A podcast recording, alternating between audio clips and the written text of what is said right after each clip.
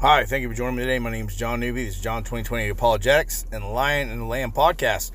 And today's episode is going to be kicking off season three. Took about five, six weeks off, try to decompress. Made about one video on YouTube, maybe two, and now I'm back. Well, you know, I like to uh, definitely talk more politics and things on here. And by the way, this is a big thank you to my followers. Uh, thank you. And all praise the Most High. Thank you, Lord God. Thank you. All praise goes to you. Thank you, Holy Spirit, for giving me knowledge and wisdom and having me connect with people on here. Uh, my my uh, my YouTube channel is, is, slowly growing, but my podcast is definitely growing at a faster rate. Um, I don't think I've been monetized on here yet. Um, so I'm reaching people all over the place, and uh, I couldn't be more um, blessed and thankful for that. And I really appreciate all of y'all who listen to me. And uh, I mean that from the bottom of my heart. Before I start this next episode, I want to give a shout out to my, my other podcast uh, called The Watchman. It's got a knight on the front. That's what the symbol is. I just had a buddy who passed away. He's a fireman. Uh, his name is uh, Zachary Sorensen.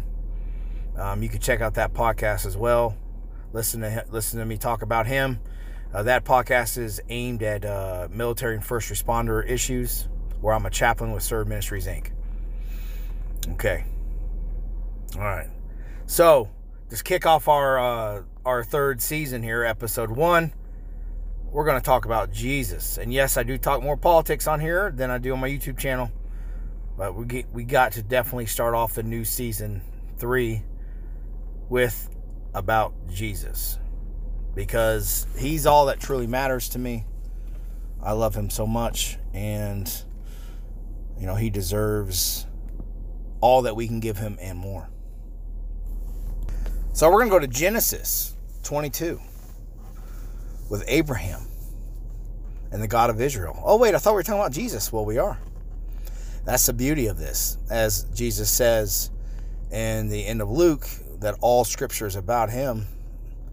There's so much foreshadowing about Jesus in the Old Testament. Not only is he the angel of the Lord, which just means messenger, it doesn't mean a hallmark or created being or hallmark fat baby with a bow and arrow. The angel or messenger of the Lord we know that it's God who manifests himself in a human form because that being receives, or that person of the Trinity of the Godhead receives worship and is called Yahweh. So we know that that is Jesus manifesting himself in the Old Testament because Jesus is eternal. But we're going to go here to Genesis 22, where we have all types of theophanies that are happening from wrestling with Jacob to walking in the garden to eating with Abraham. And now we're going to where God is going to test Abraham. Now remember, this is God has already told Abraham to his face that he will be bringing that his his uh, seed will be bring forth Israel. Okay, so God has already told him that. So Abraham's under the pretense that, well, if God is telling me this, then I know I'm not being lied to. And you can read that here later whenever he, and we'll highlight that as we go over this. But let's go over, let's read here. Now, this is going to be, it's a new version, new translated version, but it's really good. It's called the Legacy Standard Bible, the LSB. I, I uh, if y'all follow me, I normally read from the 95 NASB. It's still my favorite and it's still my go-to. This Legacy Standard Bible is is awesome, and it takes you know it takes in account more manuscripts and everything else, and it's just really good. But uh, let's go ahead and so this is going to be from the Legacy Standard Bible. I, I recommend y'all check that out. So Genesis 22, the offering of Isaac. Now it happened after these things that God tested Abraham and said to him, Abraham, and he said, Here I am. Then he said, Take now your son, your only one, whom you love, Isaac, and go forth to the land of Moriah, and offer him there as a burnt offering on one of the mountains of which I will tell you. Okay, so Abraham rose early in the morning. So Abraham didn't even ask any questions. Just take your son and go make a burnt offering to me. Abraham didn't even ask any questions. So, number one, he's already showing his uh, obedience because he trusts God. God's up to something. God's up to something. And he wouldn't, God wouldn't um, contradict himself because God can't lie. See, there are things God can't do, like lie. So he knows this. So Abraham rose early in the morning and saddled his donkey and took two of his young men with him and Isaac his son. And he split wood for the burnt offering and arose and went to the place of which God had told him. On the third day, Abraham lifted up his eyes and saw the place from a distance. Notice, by the way, if you're catching things here, remember this is about Jesus, right? Did you notice only son, wood, third day? Just this is all going to tie in here a second. I can't wait to explain this and go over this with you. On the third day, Abraham lifted up his eyes and saw a place from a distance. And Abraham said to his young men, Stay here with the donkey while I and the boy go over there, and we will worship and we will return to you. So notice that. So, and, and if you read, especially in the New Testament, about um, witnesses to a statement or to an event where you can pinpoint something like, say, on church discipline, you have to have more than one witness. Notice here that Abraham tells two people that stay here with the donkey while I and the boy go over there. He says young to his young men, so more than one. While I go over there and we will worship. So me and my boy, we we will worship and we will return to you. So even though God told Abraham to go sacrifice his son as a burnt offering, Abraham's already speaking as if he uh, un, that he knows God's got something up his sleeve, and he's probably this is probably like some teaching moment and because he's not going to go against his promise. So Abraham is like, We will return to you. So, by the way, atheists, because you know the um, majority of my position is in an apologetic nature. When atheists like to point to the Old Testament where God's some ruthless bully, they always like to go to um, Genesis here, where God tells Abraham to um, put Isaac as a burnt offering. But once you read it, you know the whole thing you can clearly see that Abraham was never under the belief he was going to have to do this because he knew something was up. Because earlier in the book of Genesis, is what Moses wrote, God told him that through his seed, he will be the father of Israel. Okay, so this isn't like mind blowing here. This is why you should never trust what atheists and agnostics and skeptics how they you know exegete the scripture because they read it on a very poor surface level and there's never any context to it, nor do they ever even read the verses before verses after. It's such a lazy approach. It's very sophomoric, but I love destroying it because all glory to God. Stay here with the donkey while I and the boy go over there, and we will worship and we will return to you. Then Abraham took the wood, wood again, of the burnt offering and put it on Isaac, his son. Wood on his son? Hmm, where have we heard that before? And he took in his hand the fire and the knife. So the two of them walked on together. Then Isaac spoke to Abraham. His father said, My father. And he said, Here I am, my son.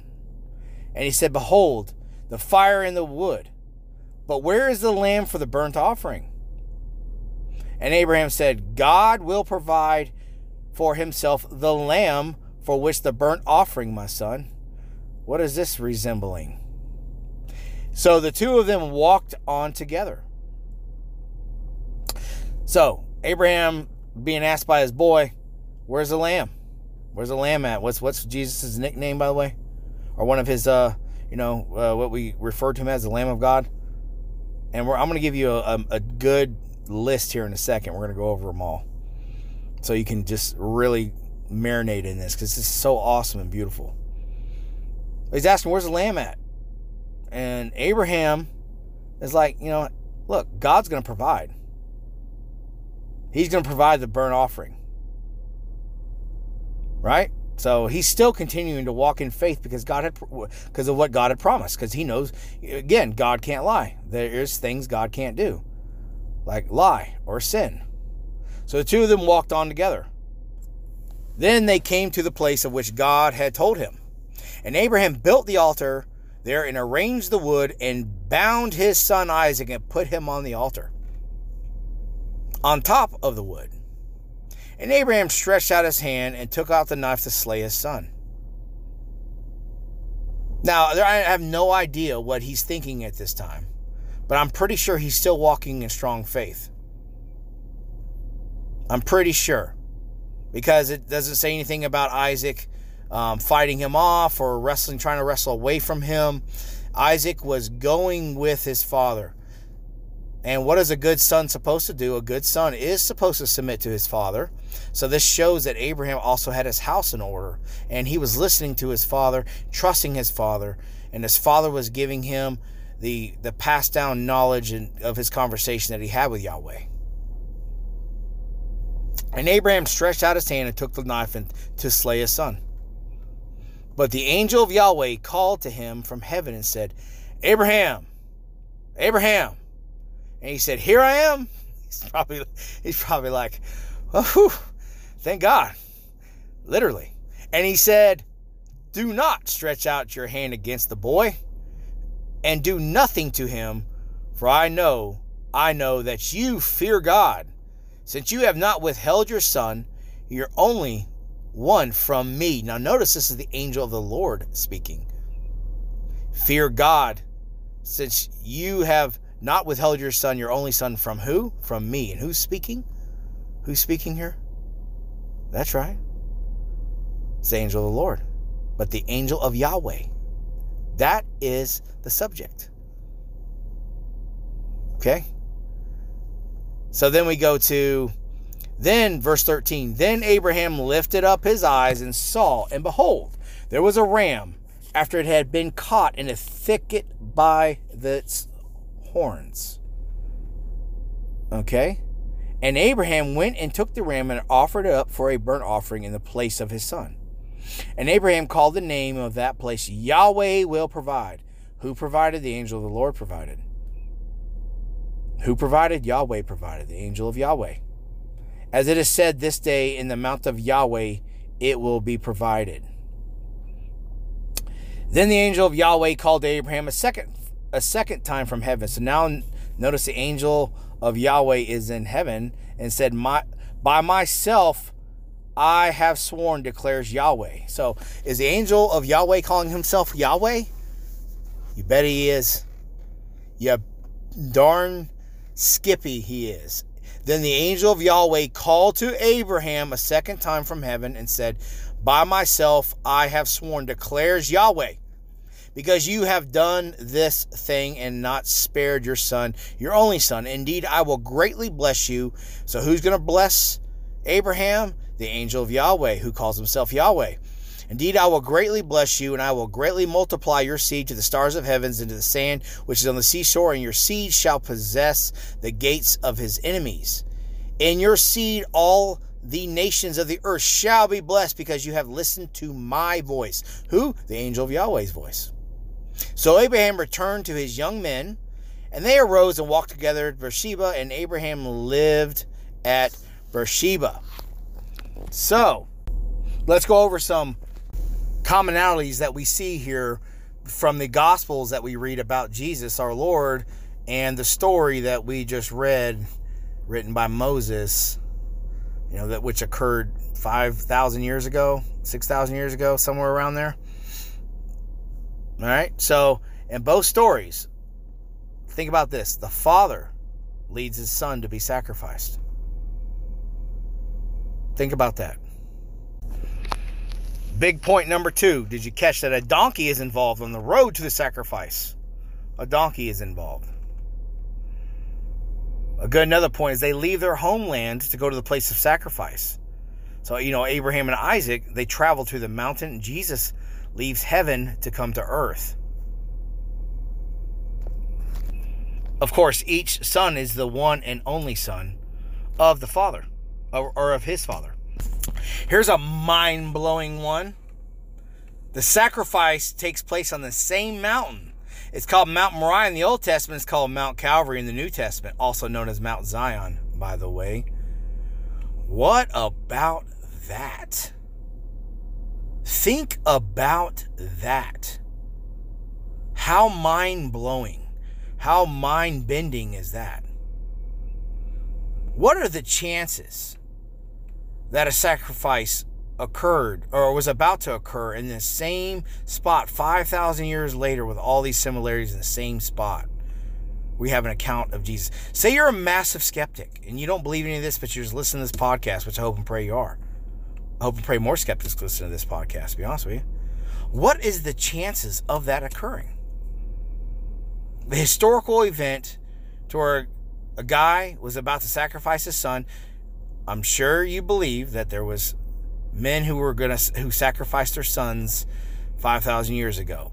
Even if you don't want to believe in the stories of the Old Testament, you can at least come and meet me in the middle that children were sacrificed.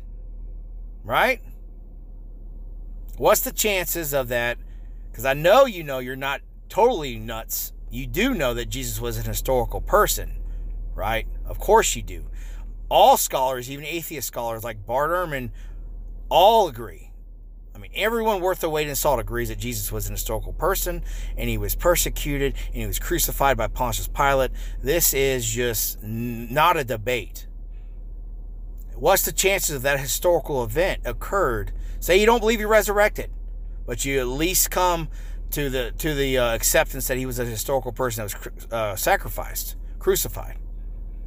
Didn't say you got to believe he resurrected. But what's the chances of that occurring on that same spot? Listen to this: the the companions, the companions were told to stay behind. That's another commonality. The son carries the wood or the cross to the place of sacrifice. You know, the same place where Jesus was crucified at. Think about that one. The son was submissive to the will of his father. Both of them. What did Jesus do? Jesus listened to his father. What did Isaac do? He listened to his father. Now, here's a twist they both believed in resurrection.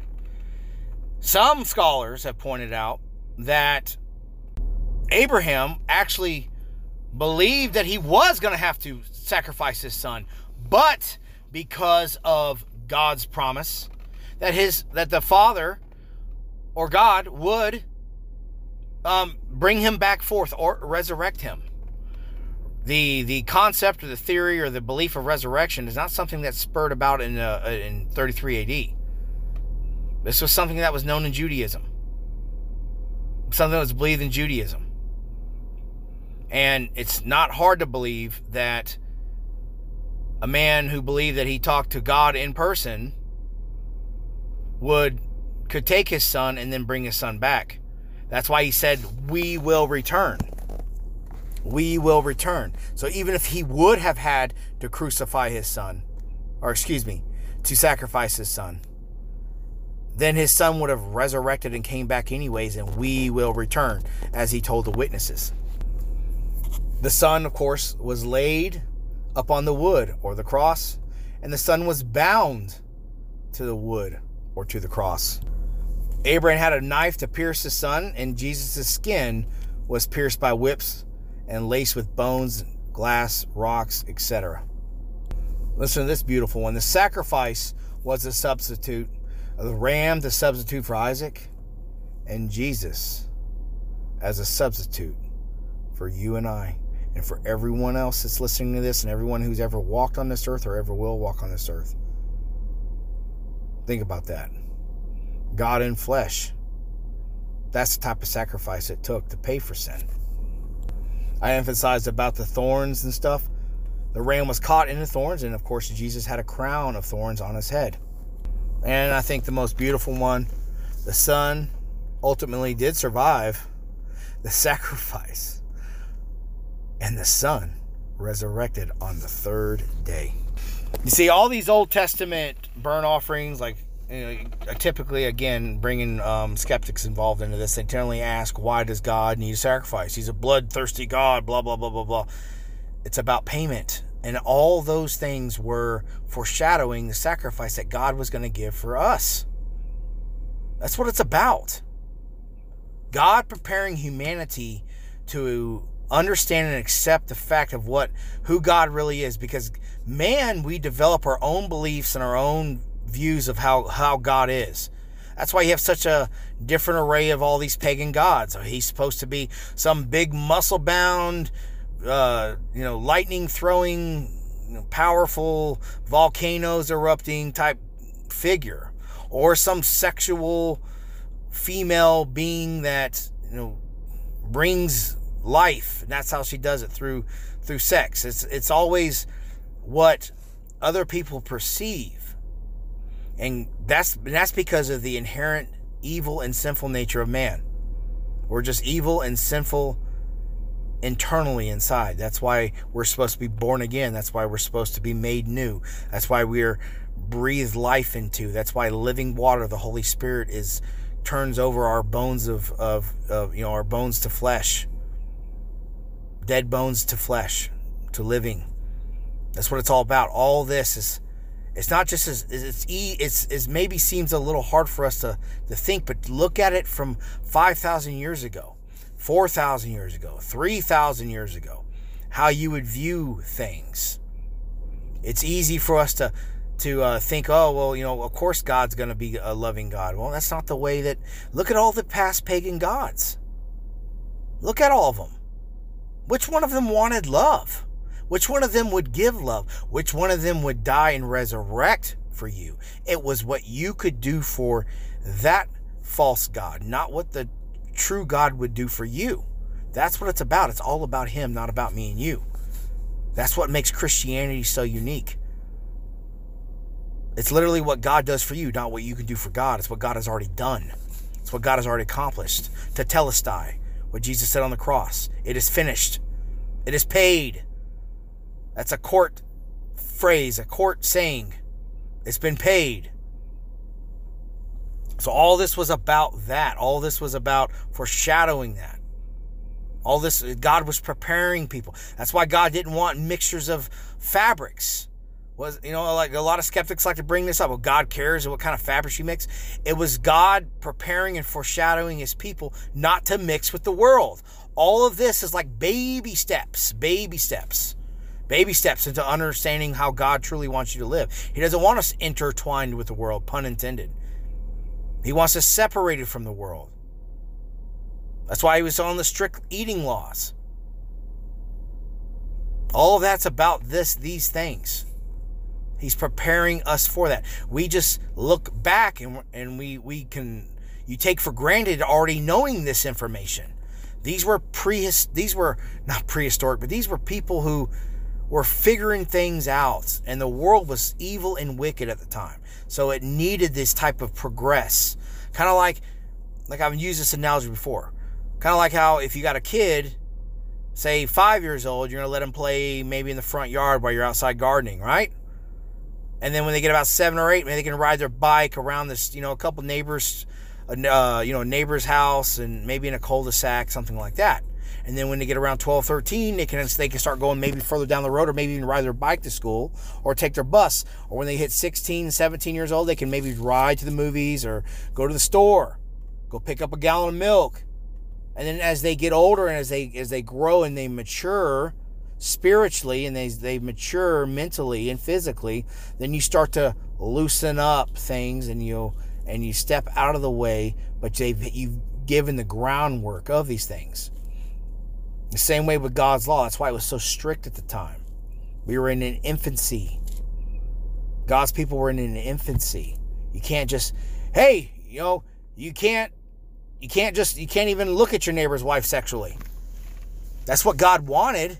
But God started off with not sleeping with your neighbor's wife. Yes, He inevitably wanted you not to lust with your eyes, but He knew this was a progression. God has always met people where they need to be met, just like He met the, cro- the thief on the cross. He met him where he needed to be met. And that's why John the Baptist was already baptized by the Holy Spirit before he was even born. God met him where he needed to be met. God's going to meet you where you need to be met. Are you going to, um, you know, bend the knee to him though? Or are you going to push away from God? And that's what all this is about. That's what all these crazy laws in the Old Testament, all this is about. But I wanted to make this first podcast, season three. I've been away for about five weeks, six weeks. I'm ready to be back. I'm excited. I'm, I'm trying to pop one of these at least once a week. We'll probably start tackling uh, more, you know, news-worthy stuff. I mean, my last podcast was on Jordan Peterson. That one's doing well. Y'all love Jordan Peterson, ain't no doubt about it. but uh, I'm not just gonna ride off Jordan Peterson though. I will talk about him periodically. I do find him fascinating. I'm a massive fan of his. But we're gonna stick to mostly Jesus, and we're gonna knock in some politics as well. I just wanted to share this this commonalities here with you. Question, comments, email me. Love y'all. God bless you in Jesus' name.